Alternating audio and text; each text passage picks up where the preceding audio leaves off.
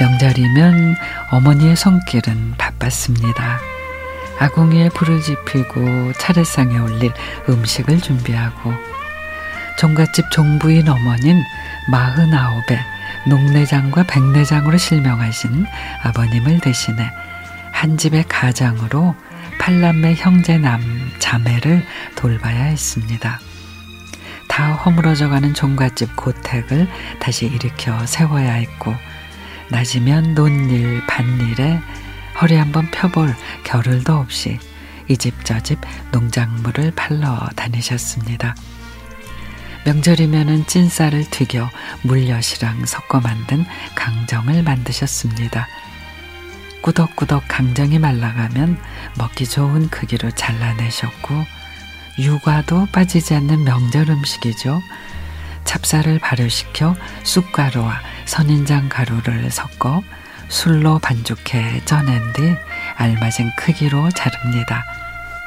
아궁이 불로 뜨끈하게 데워진 건넌방에 자른 유과를 하나하나 펴서 말립니다.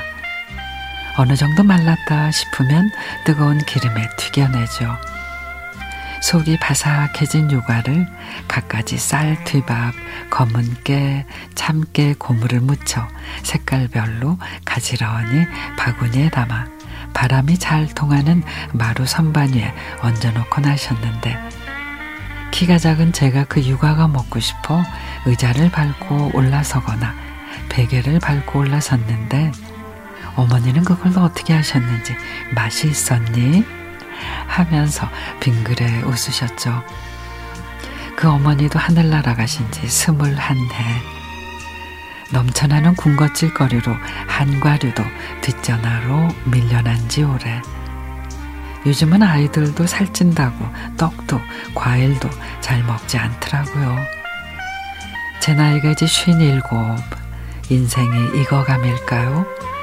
빵보다는 떡을 좋아하는 사람들을 보면 반갑고 곰삭은 시간과 정석이 만들어내는 한과 한보따리와 엿기름 냄새 극한 식혜가 참으로 좋아지더라고요.